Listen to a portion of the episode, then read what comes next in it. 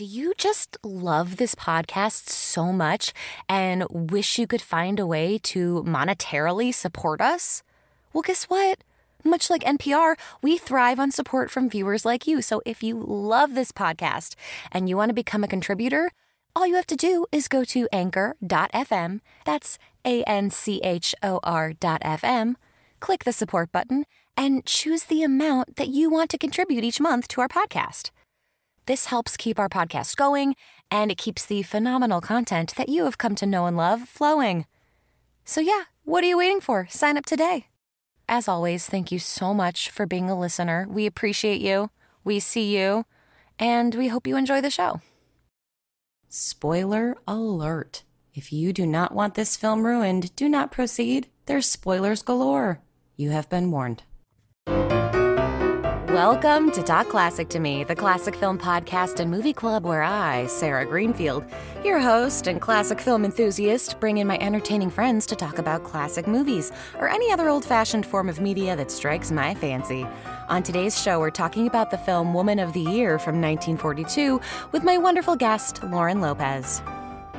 Welcome to Talk Classic to Me. I am your host, Sarah Greenfield, and today I have a very special guest, Lauren Lopez, joining me. Hi, Lauren. Hi. So, we watched the film Woman of the Year from 1942. Lauren, what'd you think? What are your opening thoughts on this? Well, wasn't my favorite. I also realized I don't know that I've ever seen a Spencer Tracy movie. Oh. And I think I've only seen one Katharine Hepburn movie. Oh. So I was like, oh my gosh, I've missed out on so many. Like, I can't believe this is like a part of classic movies I've just never never been into. It's so funny that you say that because they, they were some of the first people that I like got into as cla- as a classic movie Oh. person. Like uh, when I was younger, when I was like 13 and 14, and I was really just getting into classic movies, they were kind of two of my first people that I was super interested in. So I watched a bunch of their movies when I was younger and then kind of put them down and haven't watched them in a while. So this has been really interesting to pick back up and be like, I remember what I thought when I was younger. What do I think now? Yeah. Um, so yeah, I had that experience. But one of the reasons I chose this for the podcast, you hit the nail on the head.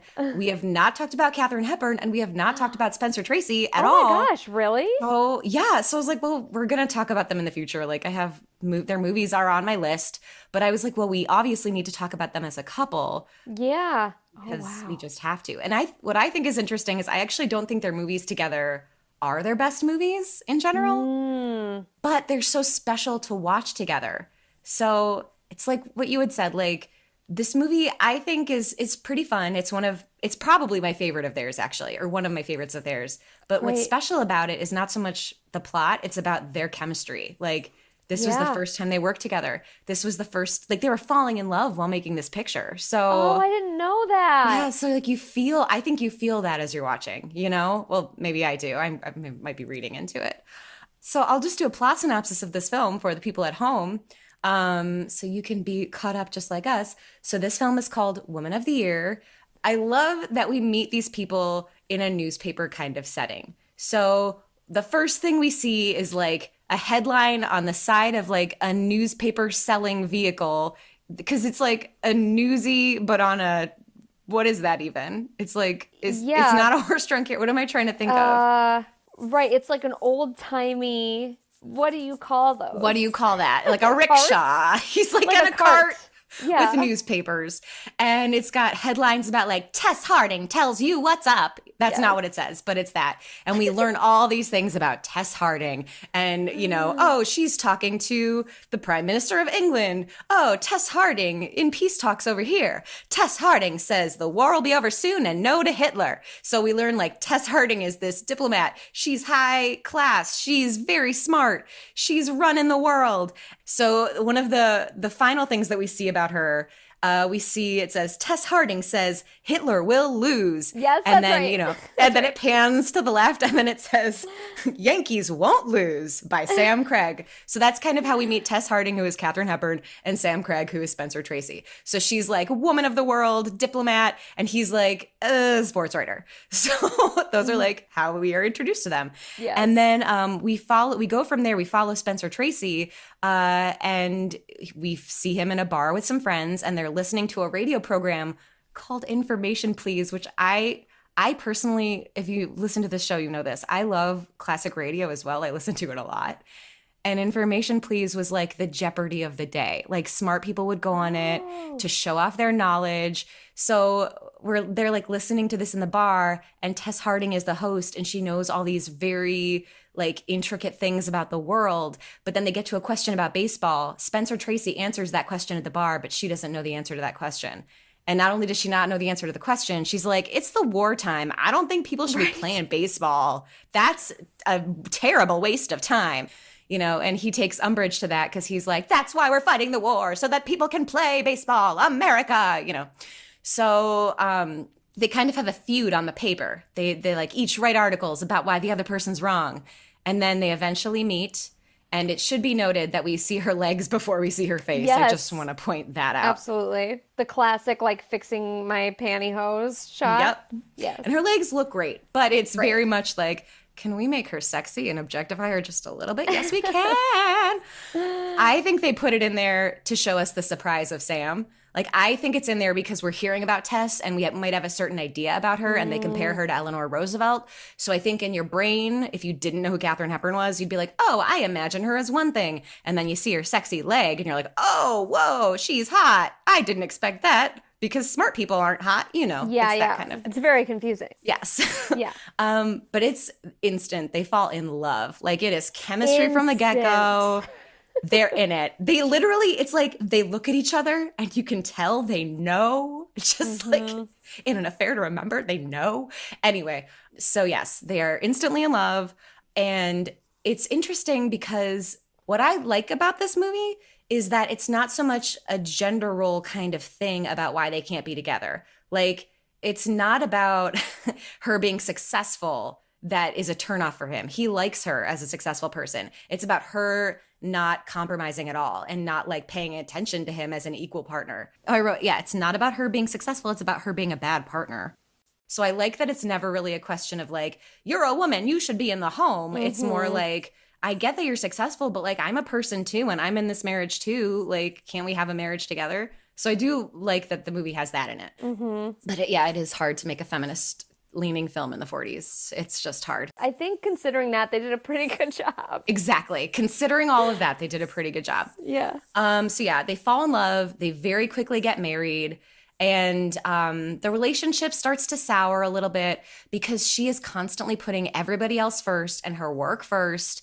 And she's like just not paying attention to him. But that sounds awful. She, because, you know, she's not uh, being an equal partner with him the way that he is being with her. It's like he puts all the work in and she puts no work in. And then she tries to kind of seduce him with her romance. And then he's like, okay, okay. So finally, he's had, she adopts a kid from Greece without That consulting him. Wild. So wild side note there.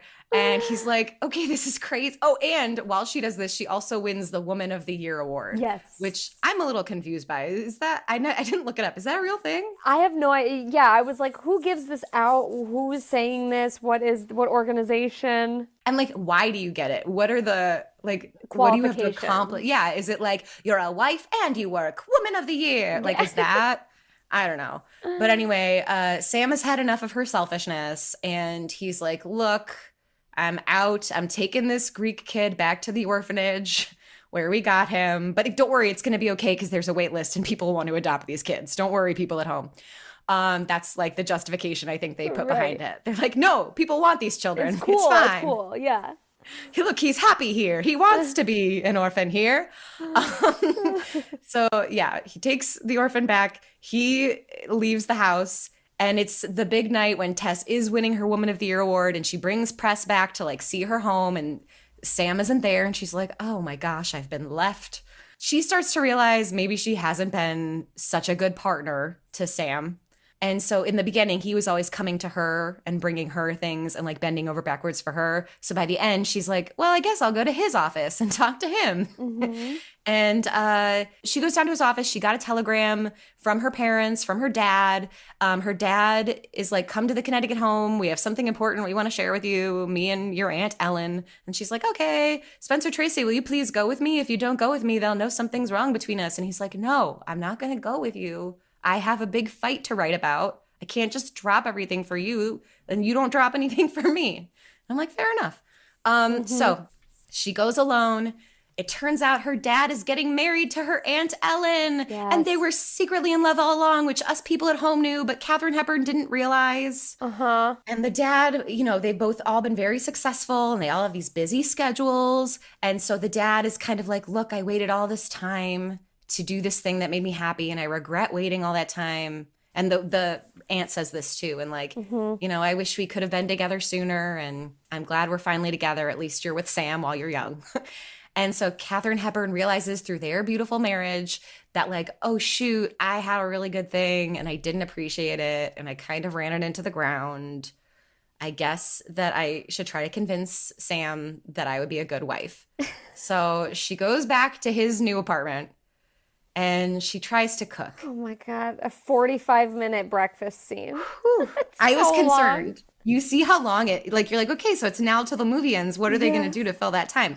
She cooks is the answer. She tries to make breakfast. Also, like that moment too was I was like dying because there's no music in these old movies. It's just these silent long it's this silent long scene of her trying to make breakfast. She says like two words the whole time and you're just like this is painful and so boring. You're like, wow, our attention spans have really gotten so much shorter in the modern day. And like, we expect so much more from movies where I'm like, where's the music? Why isn't this like a funny montage? Like, what are we doing here?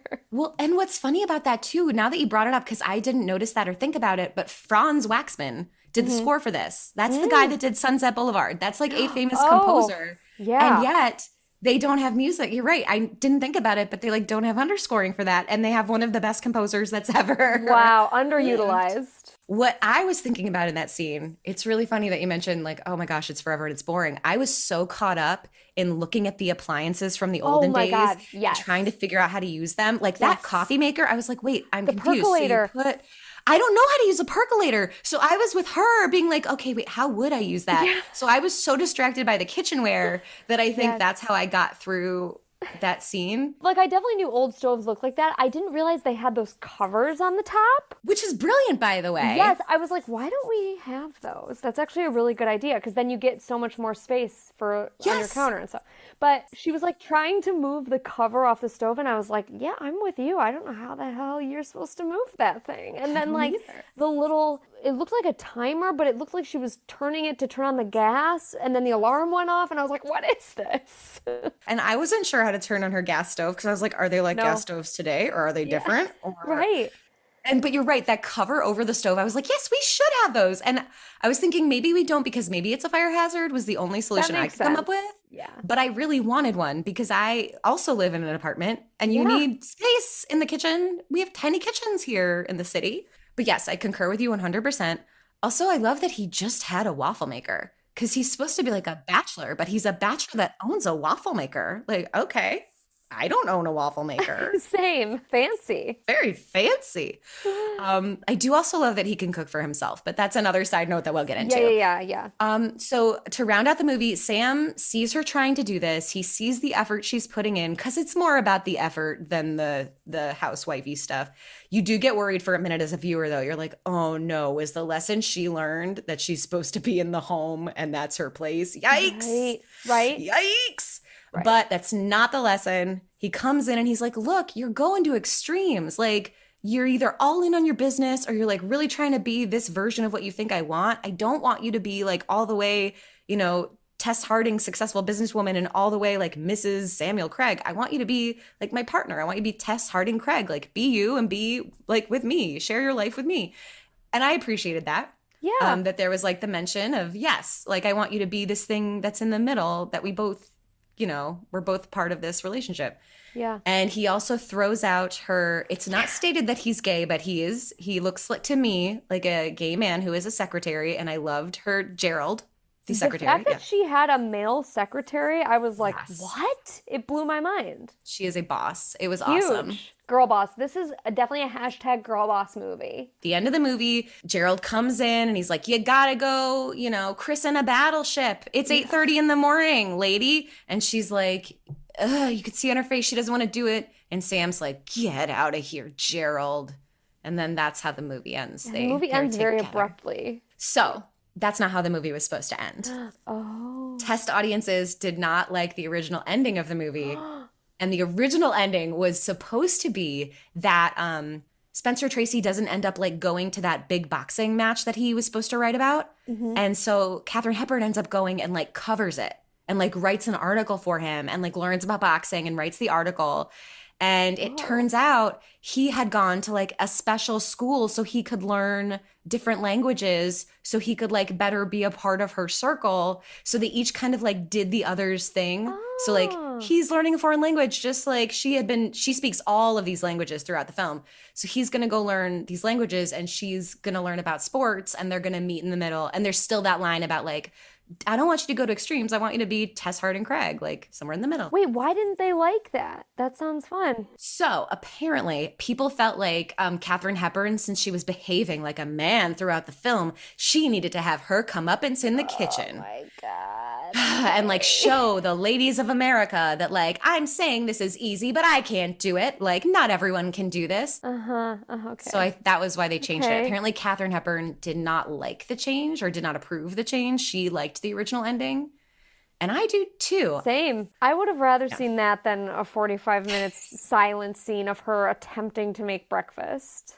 Yeah. It's like, wow. She's really not at home in the kitchen. She's like, not. "Oh." Yeah, did we mention that she's doing a horrible job too? She like can't. She's like never seen an egg. But I thought it was very creative how she separated the eggs. I thought that was great. because that's what I would have done if I didn't know. Although her right? putting all those egg whites on that flat plate, I was like, this is this is so wrong. But But the yeah, thing with the knife, I felt like, yeah, I got that. I might hold that yellow part of the egg in place while I the yolk. That's Absolutely. I'm very at home in the kitchen as well, as you can tell. the yellow part. Um, you know, the yellow part. Um, and she oh, the saddest part is when she gets it on her beautiful 1940s Oh, shoes. that killed me right on the peep toe. Ooh, because those were gorgeous shoes. Her looks, there were so many times when I just wrote down her outfit with an exclamation point, and I would have killed to see them in color. Oh my god! you imagine? Like, because you can only imagine, and they you can tell they were utilizing like the dark and the light. Like when Ellen gets married, they purposely put Katharine Hepburn in something that looks black, and they put like Ellen the bride in something that looks white. Like they purposely play with these things, but the way that they design her costumes is so smart because she's constantly wearing these uh, gorgeous like pantsuits. The polka dot jumpsuit, Oh, it's so cute. unreal. I loved the one at the end when she had those like I don't even know what they were. They were like s- shoulder straps. yes, yes. It was almost like suspenders, but like a little more fashionable. They were so cute. high fashion suspenders Yeah. um that kept slipping off her shoulders to show like she's clearly not at home in this kitchen but it emphasized that fact and the fact yeah they kept putting her in these gorgeous like suits and blazers Oh. and i was just love like i wanted all of the pantsuits that she wore they were beautiful and even like her gowns were very structured and like yes. she looked great the whole time gowns by adrian that's the costumer wanted to put that out there Ooh, Adrian. yes Um, I mean, the gown she wears when she is at the Woman of the Year thing is stunning. yes She also has these beautiful like night dresses. Is that what they're called? House dresses, night dresses. What are those called? like a negligee they're like so flowy. I'm like, I want to walk around in that. Why did we stop doing that? That was well i don't want to sleep in it is the problem No, no. I just want to waltz around. Yes, waltzing around my home in like basically an evening gown that's made of silk, but then like wearing my cotton to bed would be Absolutely. about correct. That would feel good. I wrote ST's huge hat. This has to do with the costumes. They make costume choices um, for Spencer Tracy too, making him look a little more like I don't know the word. It's not like lower class, but like of the people. He's not as Uh-huh. high fashion, but he is wearing this very humongous hat that does not fit his head. I think it's a little too big for me. And then when they criticize her at the baseball game for wearing the big hat, and I was like, his hat is just as high. Excuse me. I call I call foul on this one. Okay, wait. This brings up something I want to ask. please. Well, I didn't really notice the hat he was wearing, mainly because I'm way more interested in what the girls are wearing, like than the men. So I'm like, yeah, sure, it's a guy with a hat on, fine. But um, but also like, okay, this is going to sound so offensive, but like, was Spencer Tracy considered like good looking? So I'm really glad you brought that up.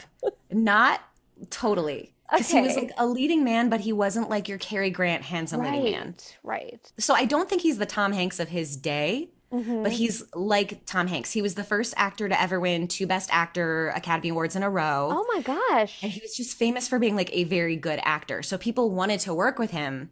And he was the lead in several things with like beautiful women as well. Right. Um, you know, like he was like the lead with Hedy Lamarr and like with all these gorgeous women. But uh, he was considered like leading man material because he was such a good actor. You know? That's g- great to know. And I did not, this does, was not supposed to be shade to him. When people talked about Spencer Tracy, I literally, until I watched this movie, could not tell you what he looked like. I just assumed he was a Cary Grant, dashing, handsome man type because I just heard his name all the time, like, you know, as this star, this movie star. And my assumption is like, well, he's probably like a beautiful man.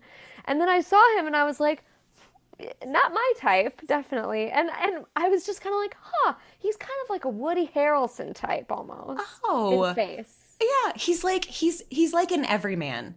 And Definitely. what he was Which very great. good at, which is great. Yeah. Um, but what he was like very famous for was he was one of the first kind of natural actors on screen. like a lot of people get to film and they're very theatrical and over the top. Yes. And he's one of the first people, like before Marlon Brando, he was one of the first people to like feel like a real person on film. Um, and he was really good at like being versatile by being a real person. So like he could be a real. Uh, I I have Katharine Hepburn's book right here. I can say what she wrote about him. I Oh marked gosh. some pages. Um, but he could like become other people while still being honest and being himself. And the only film he did that was really considered a flop was Jekyll and Hyde. And it's because they put him in all these prosthetics and he felt so embarrassed. He felt like he couldn't be like natural and real behind like the facade. He wanted to create the facade. He didn't want it to be something that was like put on him in a costume.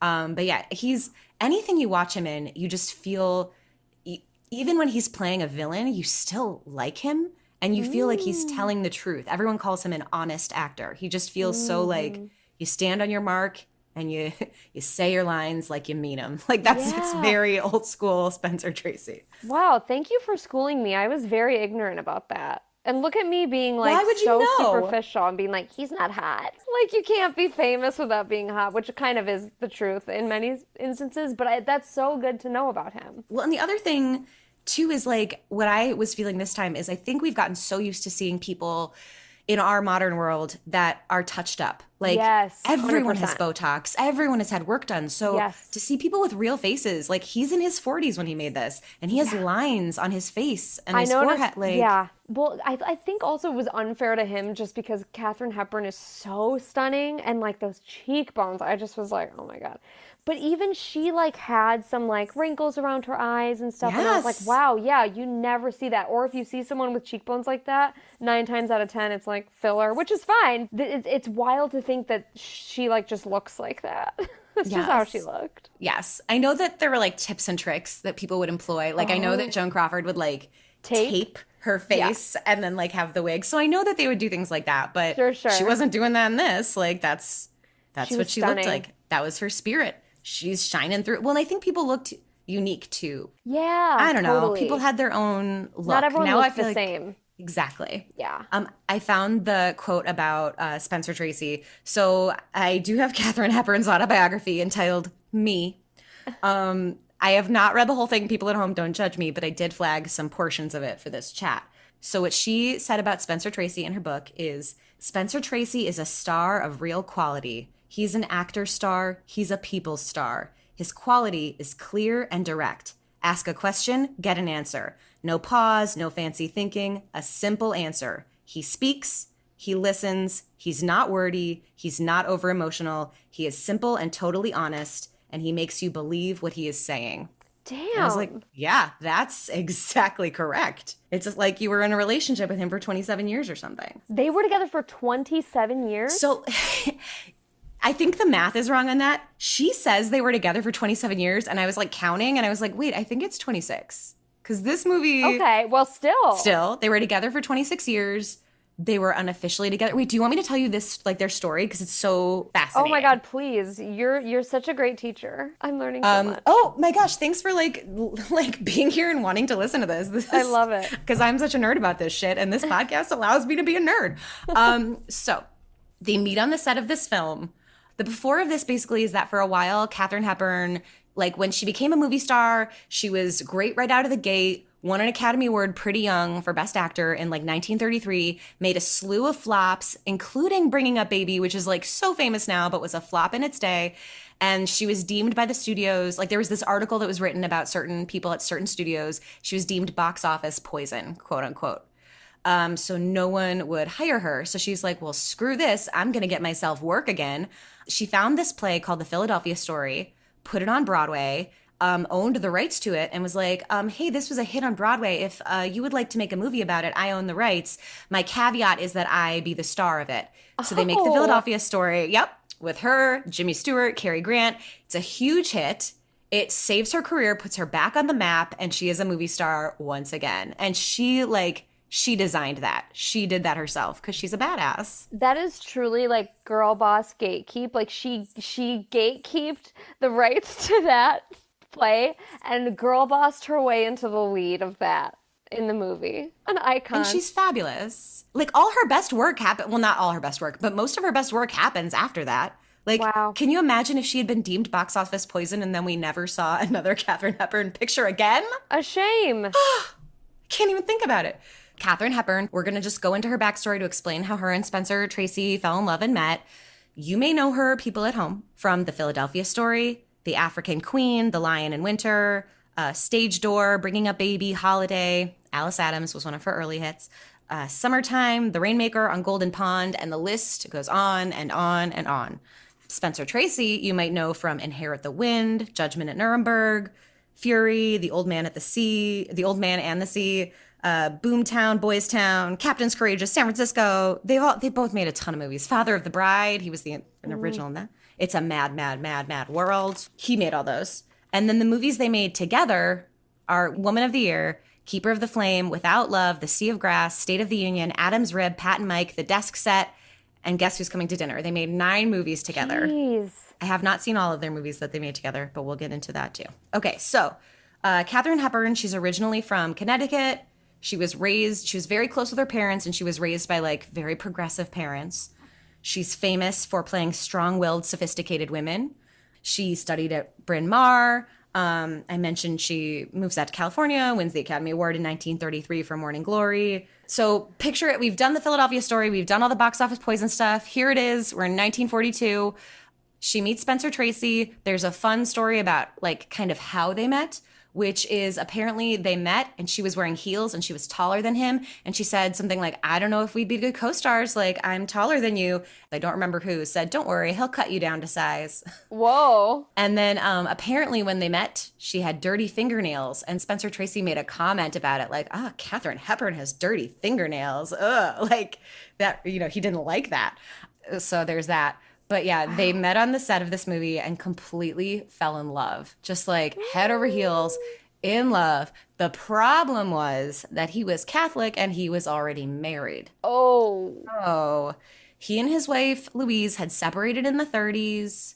Um, he had had a couple of affairs with other famous women. He and his wife kind of like got back together in 1935, but they still they were only together like they weren't officially separated. Like they lived in separate houses. They they were separate. So yeah, he falls in love with Katharine Hepburn, and they're together until he dies. Wow. Um, but they could never totally be public about it out of respect to his living wife. And Katharine Hepburn was like, I didn't talk about it until she passed away. Like I felt like I couldn't talk about it till then. She couldn't even go to his funeral. yeah. What? That's so sad. And they lived together by the end, like, because he got really sick and she was taking care of him. And um, she was there when he died. He went to the kitchen at 3 a.m. to make a cup of tea and she heard like him drop the cup and went down to see what was going on and he had died. Like, she was there. But yeah, they really, really loved each other, even though apparently he might have cheated on her with Gene Tierney. That's a rumor. Jeez. But, you know, what are you going to do? They were still together for 26 years. There are two quotes that I like about it. One, Katharine Hepburn said, apparently, there's a quote she has or is attributed to her that says, um, never marry a man, just live close by, which I like. I love that. Yeah. And then the second one was Spencer Tracy. He they were like, Well, why didn't you ever, you know, like what's why don't you marry Katharine Hepburn? and apparently he told Joan Fontaine, the actress, Well, my wife and Katharine are both fine, or my, my wife and Kate, he called her, are both fine with the way things are. So why why, Why mess change with it? Why monkey with it? So yeah, that's th- that's them. And it's weird because in her book, she's like, we think of her as being like this strong, independent woman, and she is. But the way she talks about him, she's just like, I would have done anything he said. I would have given anything to him. I don't even know if he really loved me, but I don't even care. I loved him so much. And you're like, oh my god, Holy shit. whoa. Um, so yes, they like really loved each other, and you can like really see it in all of their movies. And that's why they're so Oh. fun to watch together. Okay, thanks for listening to that. I loved it. We can talk about Spencer Tracy a little bit too. So Spencer Tracy's whole backstory is, um, like I said, he was known for his natural performing style and versatility. He was the first actor to win two consecutive Best Actor awards for Captains Courageous and Boys Town. He joined the Navy in World War One, but never saw action because the war ended while he was still in naval school. Um, but because he enlisted in the Navy, he got to go to college for a reduced price or for free. I don't know the answer to that. He went to college and discovered that he loved acting in college. So then he went to ADA, the American Academy of Dramatic Art. He did a lot of theater. He eventually works on Broadway, doing good work on Broadway, gets him noticed by Hollywood, goes to Hollywood. He becomes a big actor. You know, uh, he struggles with alcoholism throughout his life. Uh, and Katharine Hepburn talks about it, where like she, she said he'd be fine for years and then he'd like fall into it again. Um, and he had a lot of guilt. His son that he had with uh, Louise, he had a son and a daughter. And the daughter and Katharine Hepburn are like friends, or they were friends when she was alive. And it's really beautiful. And there's a picture of them together in her book, and it's lovely. Um, but uh, his son was born deaf, and he felt like because he was Catholic, he felt guilt about that. Like his son was born deaf because of his sins. Jeez, that's a lot to carry around. Um, I also want to mention that he is originally from Wisconsin, and his character in this is from Wisconsin, and I think they did that on purpose. Um, and he was very Irish, and he was friends with like all of the Irish actors, and they had like an Irish boys' night that he, they would do once a week or once a month. Katharine Hepburn wrote about that too. um, I found the quote: "I can get a divorce whenever I want, but my wife and Kate like things as they are." Oh, So that's Spencer Tracy. And now we can get back to talking about this movie. Um, I do want to say not all of their pictures together were winners. Um, the fact that I said this is my favorite and you're like, this is not that great, that might be telling of their films together.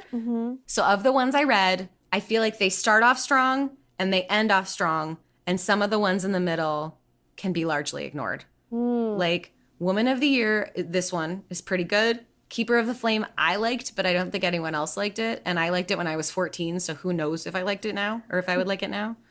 Adam's Rib, which we almost watched, can be incredibly frustrating because the reason we almost watched it is because it has really good writers and Judy Holliday is in it.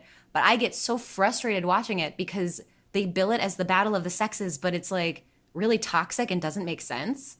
I think. Um, like I- think it definitely favors men and kind of makes women feel not as smart. Um, I don't like it. And then um, Pat and Mike is their sports one. They made a movie just to show off how good Katharine Hepburn was at sports. That's the sole purpose of that film. Because she was apparently great at every sport she tried. She was like, I'm a champion golfer. I can play tennis. I'm fabulous. And so they were like, let's make a movie. Let's do it. Well, of course. Um, so that's why you watch that movie to like watch her playing sports. And she's like older when she makes it too. So she's like in her 50s and she's like, look at me go. We'll watch this. Um, and they make Desk Set, which is about librarians and supercomputers, which we also almost watched. Oh, But it's a little cheesy. And then Guess Who's Coming to Dinner is a very special film. It's about racism.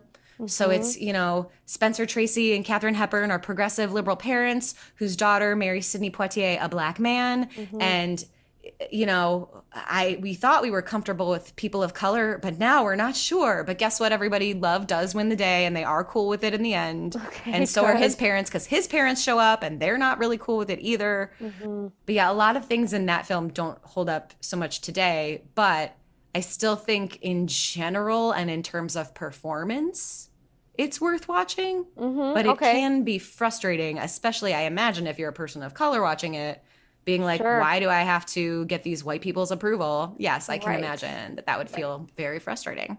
But Sidney Poitier is also so Oh. handsome he's great. that it's hard to not just be in love with him. Okay, so uh, something that I was really thinking about and noticing in this was there are all these examples of they try to show us what like the gender roles reversed are, I think. So they show like what would normally happen in the scene would be like a woman doing this and a man doing this, but here it's a man doing that and a woman doing this. So like when they part at one point, like he leaves his hat behind, and in the old days it would have been like a woman might leave her purse behind an apartment to get someone to call them back, or um like she wants to have sex and he's like I got to get out of this apartment, like she's putting the moves on me, I got to get out of here before I make a mistake, or like just she has her own office and she's very busy and has a male secretary and he has to wait in the office for her. Yeah. Um he's the one that's cooking eggs for breakfast and she's like make me and my secretary more eggs please. Yes.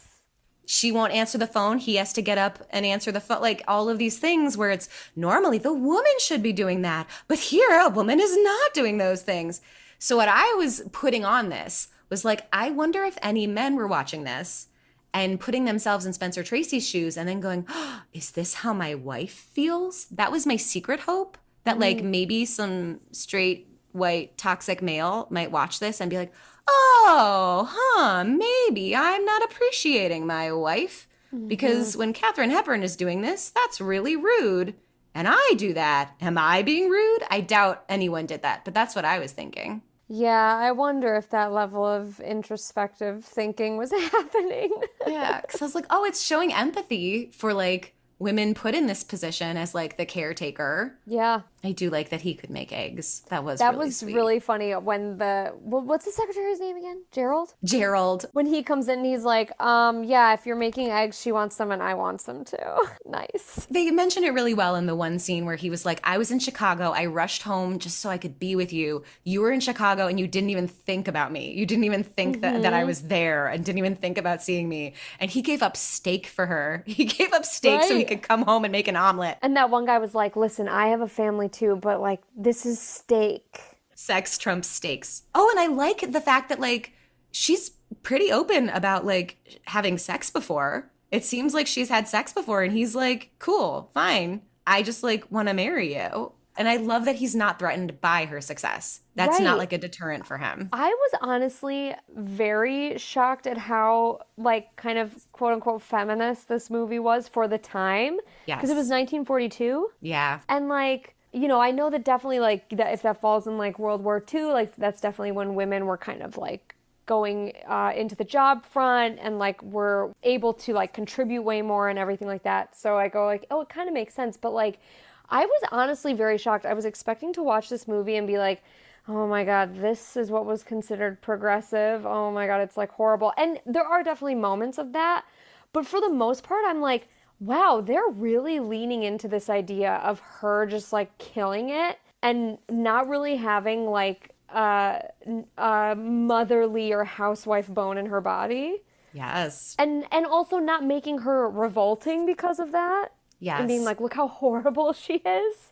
You know, it's like she's beautiful and like sexy and so smart and so successful and everyone loves her and she has friends all over the world and you're like, wow, I was amazed. she's really conscious of the world around her. Like it matters to Yeah. her that her colleague gets out of that concentration camp and the importance of that. And she like wants to do good in the world. So it's like, I don't know if you watch Queer Eye, but there was that episode with the activist where she was like, I just want to do work all the time because the work is so important and like we have to save the planet. And Yeah. but I don't have time to like take care of myself and rest. And I feel like that was the underlying thing of this movie almost of like Katharine Hepburn dives so hard into her work as like a political liaison as like you know as a journalist as a diplomat eh, because she wants to solve these problems and it's like she doesn't take time for herself to love. And then she does get a little mean about it sometimes too. Like if yeah. if someone said to me like ew what were you even gonna do anyway? Yes, like yes, was- i ooh that was brutal. I literally wrote shots fired when that happened. so she's like audience at home she's like heading out to her big banquet in honor of her and she's gonna leave the like six year old boy by himself. She's like he doesn't need a babysitter. It's fine. And spencer tracy's like that's not okay. He totally needs a babysitter. I'm gonna babysit him. And she's like Ugh, what were you even gonna do tonight anyway? Nothing. Like you have no life basically is what she says to him. And he's like ouch. Yeah, Um, yikes. so yeah, that that would hurt. Uh, but yeah, I like that they lean really hard into that, but don't make it a bad thing. And that's not what upsets him. Like he likes that she's successful. He likes that she's the way she is. He just wishes she was like what is the line? He's like, you you give everything to everybody else. I just wish you give like 10% of your heart to me. Like just 10. Mm. I was like, oh, that's not even a lot to ask. Right. Just 10%. That's sales tax. Sales tax in California. That's all Seriously. he's asking.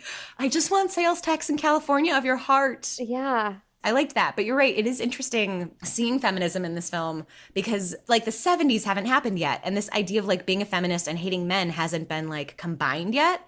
Right. So it's very interesting to one, see a movie about feminists in the 40s. And when she's speaking at that feminist convention and she says like, a woman's place is no longer just in the home. Like we are out in the workforce. She's like, we've had the right to vote for 22 years. And I was like, oh my God, 22 years? Yeah. What? and her aunt is like a feminist who helped get the vote. That was a great scene too. The scene with the aunt when the aunt's getting married and she's like, I'm really happy that I'm finally going to be with the person that I love. And mm-hmm. Katharine Hepburn's like, wait, are you saying all of those years, you know, being a feminist activist weren't worth it? Because she's saying to her, like, I don't see you as a wife. I never saw you as a wife. And the one woman is kind of like, well, it's more complicated than that. Like, it's not mm-hmm. just I, I like the idea that they unpack of like what a wife's role is yeah. where it's like we have this idea of a wife is only in the 40s a mm-hmm. wife should only be in the kitchen taking care of her family and the man but it's it's it can be bigger than that it's not just like Tess is extremes. She's one way or the other. Right. And Ellen's kind of saying to her, no, there's this thing in the middle. like, yeah. I can love someone and be in love. And guess what? Also be a feminist and be proud of my work. She doesn't say that because it's the 40s, but that's right. the gist. how she says it in a way where she's like, accomplishments don't mean as much unless you have someone to share it with. And I was like, that's such a better mindset to have rather than just like, a woman just needs a man to survive. Like it, they really put a spin on it that made it more about like your experience too. Like I want my experience to be full and I therefore I want to share it with someone else. Yes. And the dad mirrors that. So I like that she's also marrying an equal. Like the dad says things like that too. The dad's like, look, I've achieved a lot, but I felt very lonely. Yes. And I would like a partner. And then th- she says that too. You know, they, they have similar experiences and see each other's equals. And what I think is really cool is that they communicate their love for each other. They've secretly loved each other for years and they finally communicate their love for each other like through a glance at Katharine Hepburn's award ceremony. So what we see as viewers is Katharine Hepburn is like winning this award for Woman of the Year. Spencer Tracy isn't there because he's, you know, taking the Greek child back to the orphanage. um, but she's looking out at the audience that's all clapping for her. And you kind of see that she doesn't feel what she thought she would feel. And then we as viewers, they pan the camera over to her dad and the aunt and they look at each other and they realize in that moment that they're in love. So it's like, during Katharine Hepburn's like accomplishment, like I am achieving this accomplishment that they have both already achieved. Like the dad has already achieved a lot of accomplishments, the aunt has already achieved a lot of accomplishments. And so like she's in the middle of this, achieving her first like cold accomplishment. And during that moment, they realize that they're in love and it's like no more cold accomplishments for us. Like from now on we love each other and we will be together. I thought that was kind of like a significant moment and a significant way of telling the audience that. Totally. Because you can see it is cold comfort. That being said, we'll get to this in the modern lens, but I didn't love like the priest's little speech about like what a wife and a husband oh, should boy. be to each other. Didn't love that. He said, let him be to her father and mother, sister and brother. I was like, and then he didn't say that about the woman. Nope. I was like, holy shit. I hated that so much. He's like, uncle and cousin yeah. and sometimes stepdaughter. Right. Like, You're like, the man will replace everyone in this woman's life. You're like, that is so fucked up. And he's like, and your job, woman, is to inspire him. Yes. Oof. I Wait, hated what else? that. I wrote down what they said. Hold on. Because I did not like that one bit. Let her experience with him all the experiences of life and sustain him. And I wrote, wait, he can't sustain her? Oh my god. What? It's like he can be a father, mother, sister, brother, but he can't sustain his own damn self. Yeah, insane. Although that's kind of also what I liked about this too, in terms of like watching Katharine Hepburn just like do things that we take for granted as modern viewers that in the past we would have been like, whoa! Like her just like lighting her own cigarette and not think, thinking twice about it when he lights he lights one for her and she doesn't even see it because it's not a big deal to her. She lights her own cigarettes all the damn time. I did not even notice that. It was things like that that I was like, yes, you don't like, you don't need him. You can choose him. Right. I also love how romantic he is in this. You know, like I love how sweet he is. He's very sweet. ah, it's just like you're just so charmed by him and he's so genuine. It's really he's not trying to control her or Mm-hmm. change her. He's just trying to get a little of her time and love. Yeah. Oh. 100%. Also, I want to mention um, that this script it was thought up by this guy named Garson Kanin, who ends up having a great uh, working relationship. I can't remember if they're married or not, but with this woman Ruth Gordon, who plays Maude in Harold and Maude. Oh, Um, yes. Yeah, so he works really well with women, and he's a really good friend of Katharine Hepburn. And so he came up with this story and um, gave it to Katharine Hepburn, and she signed. Uh, there are so many talented people involved in this film, and I think you can kind of tell. Uh, Joseph L. Mankiewicz was the producer, and he goes on to direct like All About Eve and Oh, wow. Letter to 3 Wives. So he's like prolific, and he works with Katharine Hepburn. Like she, I think she sells this to him for two hundred fifty thousand dollars and she gets to pick her star and she gets to pick the director. But yeah, so Garson Kanin pitches the idea to her. He's in the war, so he can't write it. So his brother Michael Kanin writes it. Ring Lardner Jr. is the other co-writer, but Katharine Hepburn like changes a lot too. So she has a lot of influence in this piece as well. I feel like it's you can feel respect for women in it, and you can feel like women being present in the writing in it. I love that. Oh, I wrote um cool to see old baseball and the football Yes. too. Like when you see things from the past and you're like, "Oh my god, is that what it was like? Is that what it looked like?" Like when they're playing football and they're just like covered in mud and you can't tell them apart and they're just jumping on each other. And you're like, gosh, you think about sports now, like football games are so flashy, there's such a thing, and you go, "Mm, that was just like one camera just kind of following the dudes at all from from above. Yeah, and like the old baseball and Yeah. seeing the stadium and when she walked in and she's like, "Are all these people unemployed?" And he's like, "No, they're here to see a game."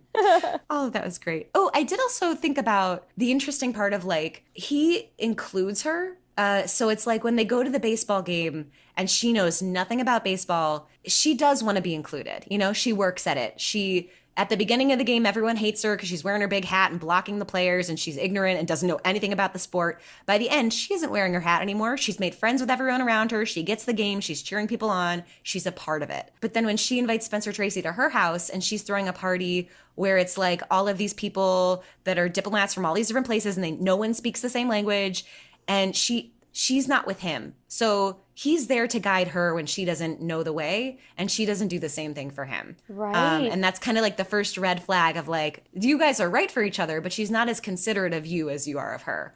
Um, she just kind of like leaves him alone and even says at one point, she's like, Oh, that person over there doesn't know anyone. I have to make sure he feels okay. Bye. Yeah. And you're like, Spencer Tracy doesn't know anybody. yes. He brings her flowers. It's very sweet. Uh, oh, and the flowers were great too because that was how they showed their love for each other. So the next day in the office, people at home, he goes into her office. He feels like he's kind of failed the night before and that maybe she's not interested in him. And then he sees the flowers he sent in a bowl in her office and he's like, How did those get here? And she's like, How do you think, baby? And that's when he knows they're in love and he suggests they go to New Jersey to get a quickie wedding. yeah, it all happened so fast. Very fast. Also, like when they were at the baseball game and how you were saying she starts off kind of a fish out of water and then by the end she's kind of made friends. That happens in two seconds. That happens just so like, you know, because there's no montage or anything. It's just like quick cut, next scene, she's everything's great. Because, yeah, she's very smart and she picks it all up. I love how smart she is. Yeah, incredible. It is kind of like we would never be that smart. Like, real people aren't that smart. Because I was thinking about all the languages she spoke in this. I should have counted, but there were like was six or wild. seven. Yeah. Yeah. And she's really speaking the language. Right. Like, I don't know how accurate it is, but she's saying the words. Is Katharine Hepburn, was she fluent in a bunch of different languages or no? That's a good question. I don't know the answer. If I finish her book and she tells me, I'll let you know. Please. Um, but she pulls it off, I think. Oh, yeah. speaking all the different languages. But yeah, she she plays someone that's so smart that you're like, ooh, I'll never be that smart. Yeah, there's probably Yeah. like 10 people in the world that are like that smart. I was thinking of the Obamas. I was like, oh, you know, like how Michelle Obama, Barack Obama are just like good at all the things and Yeah. are really smart. Oh, that's what I, I liked about the original ending that would have been. Is it was another example of each of them going like fish out of water style for the other person Yes. instead of just one or the other. Yeah, I agree. I, they should have gone with that. The audiences were stupid. No offense to them. Yeah, audiences. No offense to them, those audience members. Going back to um, the stuff about the gender roles flipping and stuff like that, like when when they're at Ellen and her dad's we- or when she's there at their wedding and Ellen's like, "Where's Sam?" And and she's like, "Well, he had to work." And and her aunt Ellen is like, "Well, he was supposed to be my bridesmaid. I was his best man." And she just says it like it's so common. Yeah. I was like, God, that's so interesting and cool that like it was just kind of not even a question that she served as his best man at his wedding. Yeah. And he would serve as her bridesmaid. And it wasn't even a thing. It was just like, oh, he I wanted him to be here for that. Absolutely. And you know he would have done it. Right. He's so secure in himself. He doesn't have like this bullshit male ego about it. Like Right. he understands it would have been in fun. And you bring up something really interesting too that I I really wanted to talk about, which is like the juxtaposition of the two weddings.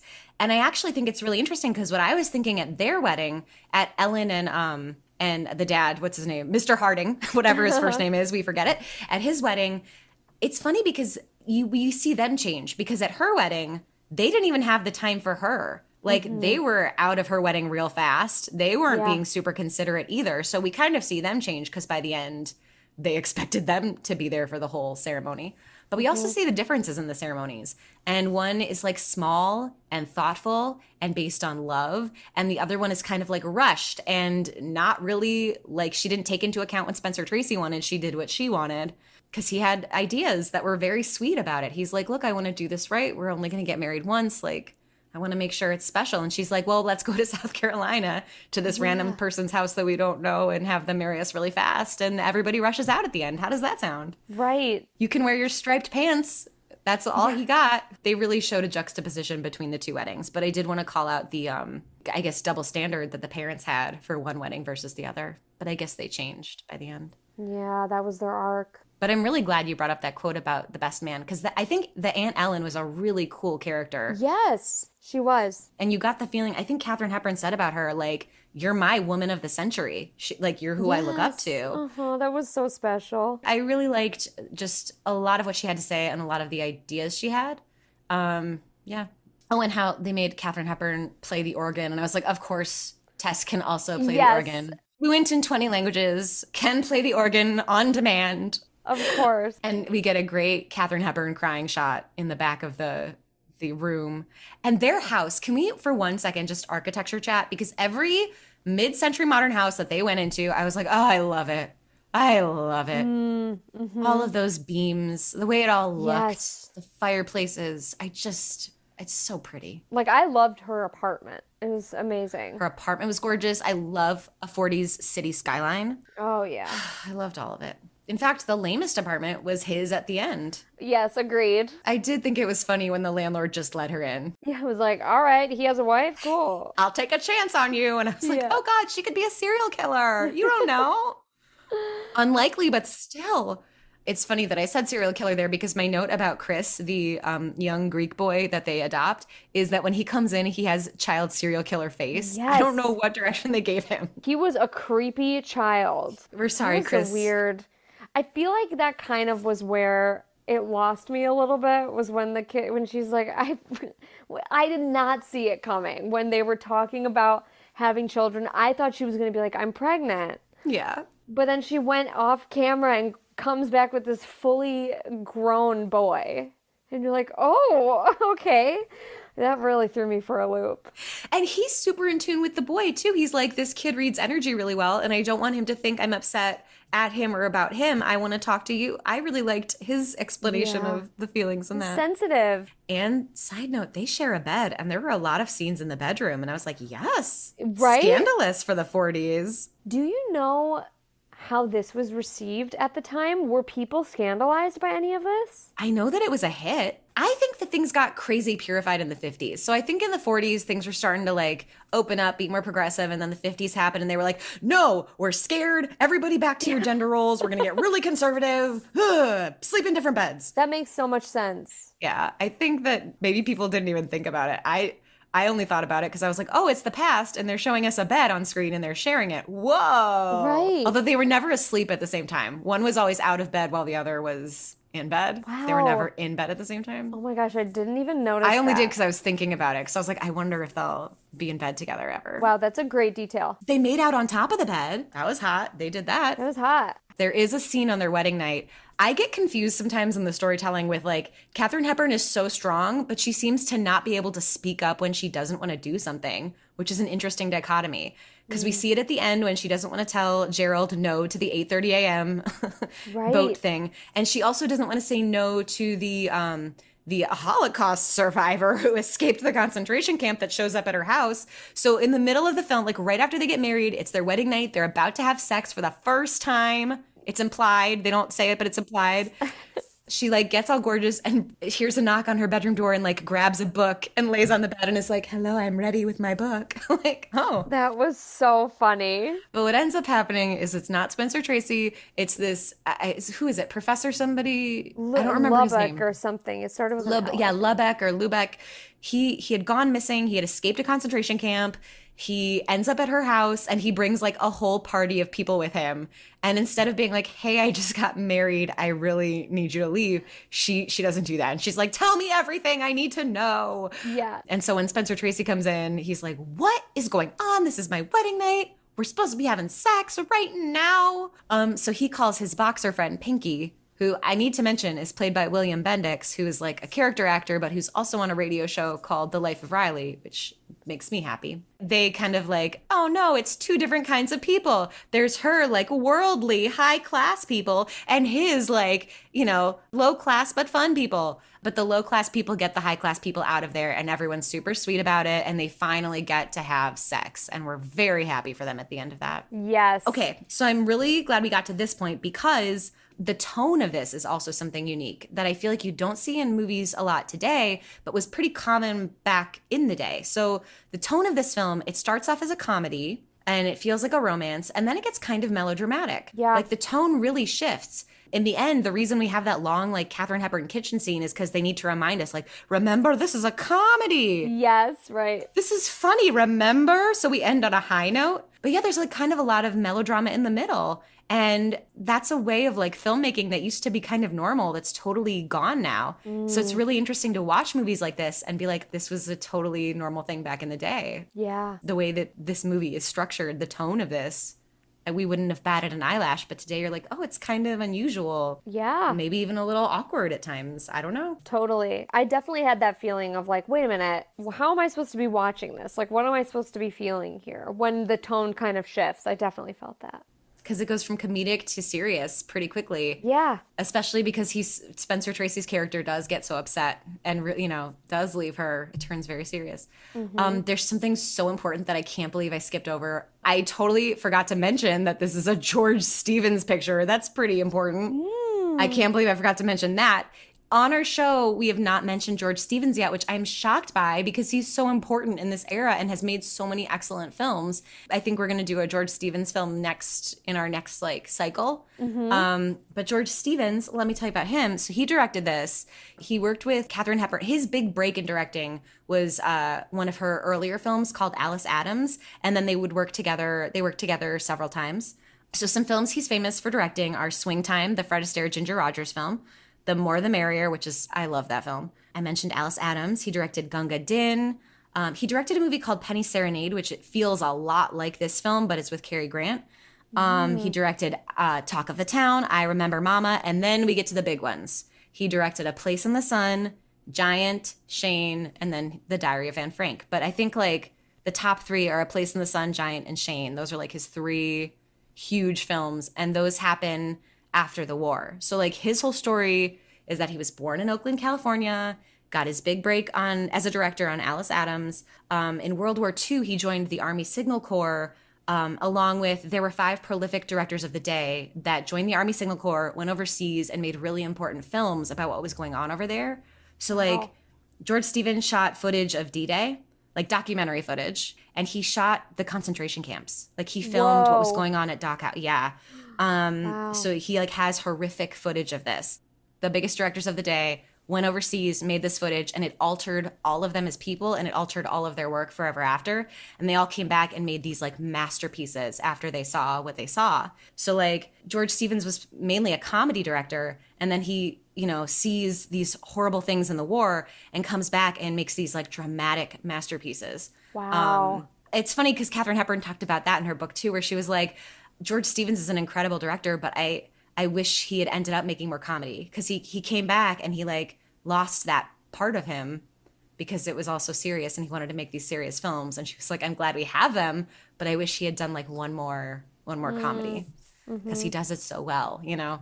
Oh and one more cool thing is the footage that he shot the documentary footage he helped uh, put material together for the nuremberg trials Wow. to like prosecute the nazis. So that's pretty cool. Holy shit. Yes. So George Stevens, very cool. And then his son is George Stevens Jr., who is the founder of the American Film Institute. So oh my like god, really? yes, I yes. didn't know that. Yes. So like very cool family. Wow. We love all of that. I mean, we talked about the Tess Harding Craig thing. I kind of wish he had been like, and I will be Sam Harding Craig, but he didn't say that. Yeah, we we can't push it, you know. We're gonna cut to the modern lens. From our modern day perspective, what doesn't totally hold up? Let's hit it. I started with the press box. Oh my god, Uh. I said women aren't allowed in the press box. That's messed up. yes. Um, so even though she's a reporter and is of higher standing on their newspaper than anyone else, Right? she's not allowed in the press box. And it's just like, what could happen from a woman being the, like, what in their minds would happen? It's like she gets her period everywhere. Like, what do you think is going to happen if a woman's in there? We all fall in love with her and become mad with desire. We can't control ourselves. Like, oh my God. That's what it is. It's insane. Um, so there's that. I wrote only vote for 22 years. Like women have only had the vote for 22 years when this film came out. That's bananas. I didn't love when Spencer Tracy mocked the non-English speaker. Oh my god, that was hard. He like says something about his turban and you're like, Yes. ooh, not okay. Please don't do that. That was really rough. I wrote that down as well. And then he like pretends to speak Chinese at one point and you're like, please stop. Please don't do that. Yes, yes. Please stop. I wrote, yes, gay male assistant. Because I don't outright say he's gay, but I feel like he is gay representation and he is great at his job. And I liked Gerald. Great. Um, I wrote down like the cooking stuff from his mom. Oh like the God. pressure from his mom to make Tess be like a cook. And I couldn't tell at the beginning if she was trying to find out Tess's age or if she was a good cook. Either way, I'm like, ooh, I don't know. Yeah. I don't know about this. Then later, when she's looking at the cookbook and it's like, I've marked some of Sam's favorites, dear. It's like, ew, yuck. I was imagining him making them himself, though. In my own Yeah. little world, Sam opens that cookbook himself and is like, yeah, my mom gave this to me and I'm going to make my own food. Yeah, that's fair. Um, but yeah, it was gross. oh, God. Plus, I don't think it's that far off putting yeast in a waffle. It's bready. I don't think she's a total idiot for She putting did that put in a there. whole cube of yeast. That was a lot of yeast. But I like understood the mistake. It's not like she put meat in the waffle. It's like she's still an intelligent person. She just doesn't know how to cook. Yeah. Oh, there aren't really any people of color in this film. Oh, no. There's two people of color that don't have any lines, but they are also not stereotyped at least. There's like a little girl staring at them when they're getting married. Oh, right. And she's black, and then her mom's like, let's leave them alone. So it's like Sure. normal, a normal interaction. And I'm glad that they included like the presence of black people at some point in this film where they weren't in a serving position, but also Right. there were no really like black people in this film. Yeah. I will say that George Stevens later, like in Giant, part of the plot of that film, George Stevens clearly has a progressive viewpoint of it, where it's like, yes, racism sucks, doesn't it? And you're like, mm-hmm. yes, correct. This is correct. Good, yes. you're right. I wrote Orphanage Chris. I don't know. What do you think about the Chris on the orphanage? The storyline Just or the whole storyline, like them taking in a Greek refugee who doesn't speak English, him preferring the orphanage. I don't know. it was weird and it was just off-putting all around for me. like I like the justification of like them letting the audience at home feel okay about it of like Uh-huh. look he's happy with his friends that also speak Greek and Right. the people want to adopt him so it's going to be okay but without those things it would have been like extra not okay Yeah, and how she's like, I, I didn't mean to take him home. It's like someone just volunteered me to take this kid home and now he's here. And I was like, there were no other steps in that process where you could have been like, wait a minute, right this isn't right. well and also just like there's the conundrum of like she's rich so like Sure, yes. he would have been taken care of in some ways I don't know maybe it Mm-hmm. is better that he was happy at the orphanage but I think as long as he's happy, you know, Yes. that's great. and he will be taken care of. Yes. And that Spencer Tracy wasn't mean about it. That we it was important that we see that too. About he was like, this is what's best for this kid. Um, so there was all that. Um, I like that this movie addressed the fact that you can be a feminist and still have a partner, that it's not like one is exclusive to the other. Absolutely. Uh, oh, I did want to say though, even though we said that about feminism, I did also want to point out in general that feminists at this time, a lot of them were racist as well. Oh, so 100%. we're like glorifying this like white female feminist thing, but you will notice on that stage there were no black women, no speakers that were black. Um, and I know that a lot of people like Susan B. Anthony were racist. So I just want to name that. that was totally in the back of my mind too, where it's just like, I mean, feminism in general has a very racist history, and like, you know, Yes. it absolutely was the case in the 40s for sure. Um, I wrote wedding, some yikes stuff, which we addressed. The mother, father, you will be her mother, Yeah. father, sister, brother. Yes. um, and then the cookbook from his mom. We we named all of the things that I had noted. We we crushed it. We talked about this before. It's so interesting that you can make like a feminist film in the 40s, but then watch it all these years later, and you're like, ooh, there there's so many things that I see how this was good. You know, for women and for feminism, but also, ooh, it's painful sometimes. It's like this mix mm-hmm. of, I don't know, looking at feminism through the past. Yeah. It is good though because you go, well, at least we know we've made progress. Yes. Because we can look at stuff from the 40s and be like, oh, no, thank you. And I go, that's good. We shouldn't be like, this is exactly right. I found the quote she says to Sam that's pretty mean. She says, Who would believe that you would have anything important to do? oh my Ooh, that's a burn. a really big burn. One of the quotes I did write down too was um after he has left her, so they were gonna like have sex before they were married, and he leaves, and then she says this line to him, Did anyone ever tell you your manners leave much to be desired? And you're like, Oh, you desire him, and you just said that. Like that's a double entendre about uh-huh. his manners and about desire. Yes, script writing. Yes. there was a moment, I now I can't remember at what point in the story it was, but there was a moment, a really weird moment where he comes into a room where she's sitting, I think, with Gerald, mm-hmm. and she goes, "Hello, Daddy." It like baby talk and calls him dad, and it was it's like so out of character. And I was like, we never uh, acknowledge it, and I was like, okay, it was so weird. It's because she's also like talking business at that point, I believe. Yes. She's like, and then the shipping and the blah, blah, blah. Hello, daddy. And you're like, what? Ew. Yes, correct, correct. Do you think, I wonder in real life if she ever did that with Spencer Tracy in real life? Probably, Maybe that's why it made the film. yeah, Because she had said it to him the day before alone. probably. Oof. Thank you for pointing that out as well. Yes, what Yeah, a rough moment. One of my other favorites. Well, I loved when the boss came in. So Spencer Tracy's proposing to her, and he's like, "I want to marry you." And the boss comes in, and he's like, "Anything happening?" And Katharine Hepburn goes, "Plenty," and then he leaves.